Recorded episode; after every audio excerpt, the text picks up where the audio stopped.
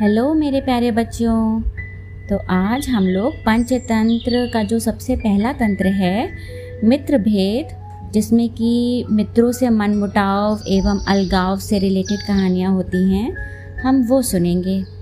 तो इस तंत्र की जो सबसे पहली कहानी है, वह है बंदर और लकड़ी का खूटा।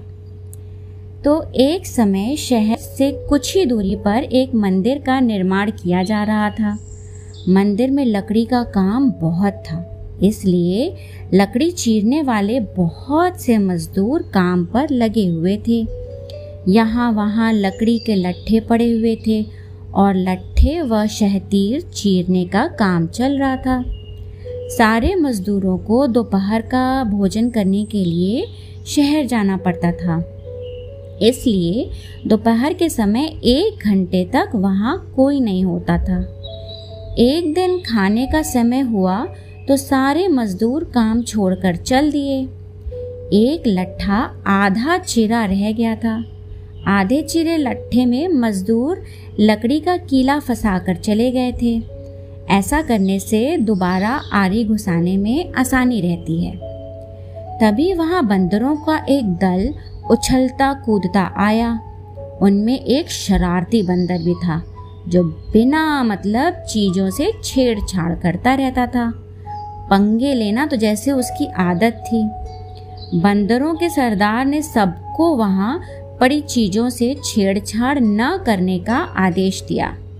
सारे बंदर पेड़ों की ओर चल दिए, पर वह शैतान बंदर सबकी नज़र बचाकर पीछे रह गया। और लगा अड़ंगेबाजी करने। उसकी नज़र अधचिरे लट्ठे पर पड़ी। बस फिर क्या था? पड़ गया उसके पीछे और बीच में अड़ाए गए कील को देखने लगा। फिर उसने पास पड़ी आरी को देखा। उसे उठाकर लकड़ी पर रगड़ने लगा। उससे किर्र किर्र की जो आवाज़ निकल रही थी तो उसे सुनकर उसे बहुत गुस्सा आया और उसने आरी उठाकर पटक दी। वह दोबारा लट्ठे के बीच फंसे कीले को देखने लगा। उसके दिमाग में कौतूहल होने लगा कि इस कीले को लट्ठे के बीच में से निकाल दिया जाए तो क्या होगा। अब वह कीले को पकड़कर उसे बाहर निकालने के लिए ज़ोर आजमाइश करने लगा। लट्ठे के बीच फंसाया गया कीला तो दो पाटों के बीच बहुत मजबूती से जकड़ा गया होता है, क्योंकि लट्ठे के दो पाट बहुत मज़बूत स्प्रिंग वाले क्लिप की तरह उसे दबाए रहते हैं। अब बंदर खूब ज़ोर लगाकर उसे हिलाने की कोशिश करने लगा। कीला ज़ोर लगाने पर हिलने व खिसकने लगा तो बंदर को अपनी शक्ति पर बड़ा घमंड होने लगा कि अरे वाह, ये तो हिल रहा है। वह और ज़ोर से खों खों करता कीला सरकाने लगा।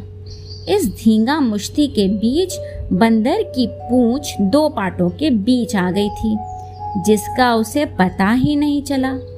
उसने उत्साहित होकर एक जोरदार झटका मारा और जैसे ही कीला बाहर खींचा, लट्ठे के दो चिरे भाग फटाक से क्लिप की तरह जुड़ गए और बीच में फंस गई बंदर की पूंछ।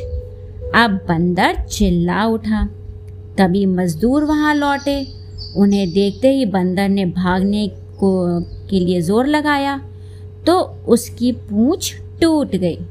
वह चीखता हुआ टूटी पूछ लेकर के भागा। तो देखा बच्चों, इस कहानी से हमें यह शिक्षा मिलती है कि जिस काम से कोई अर्थ ना सिद्ध होता हो, उसे नहीं करना चाहिए। व्यर्थ का काम करने से जान भी जा सकती है। हम्म तो समझ आया बच्चों? ऐसा काम ना करो जिसके बारे में तुम्हें मालूम ना हो और अपना समय बर्बाद करने से बचो। तो अगली बार मैं फिर एक पंचतंत्र की नई कहानी लेकर आऊँगी। तब तक के लिए बाय बाय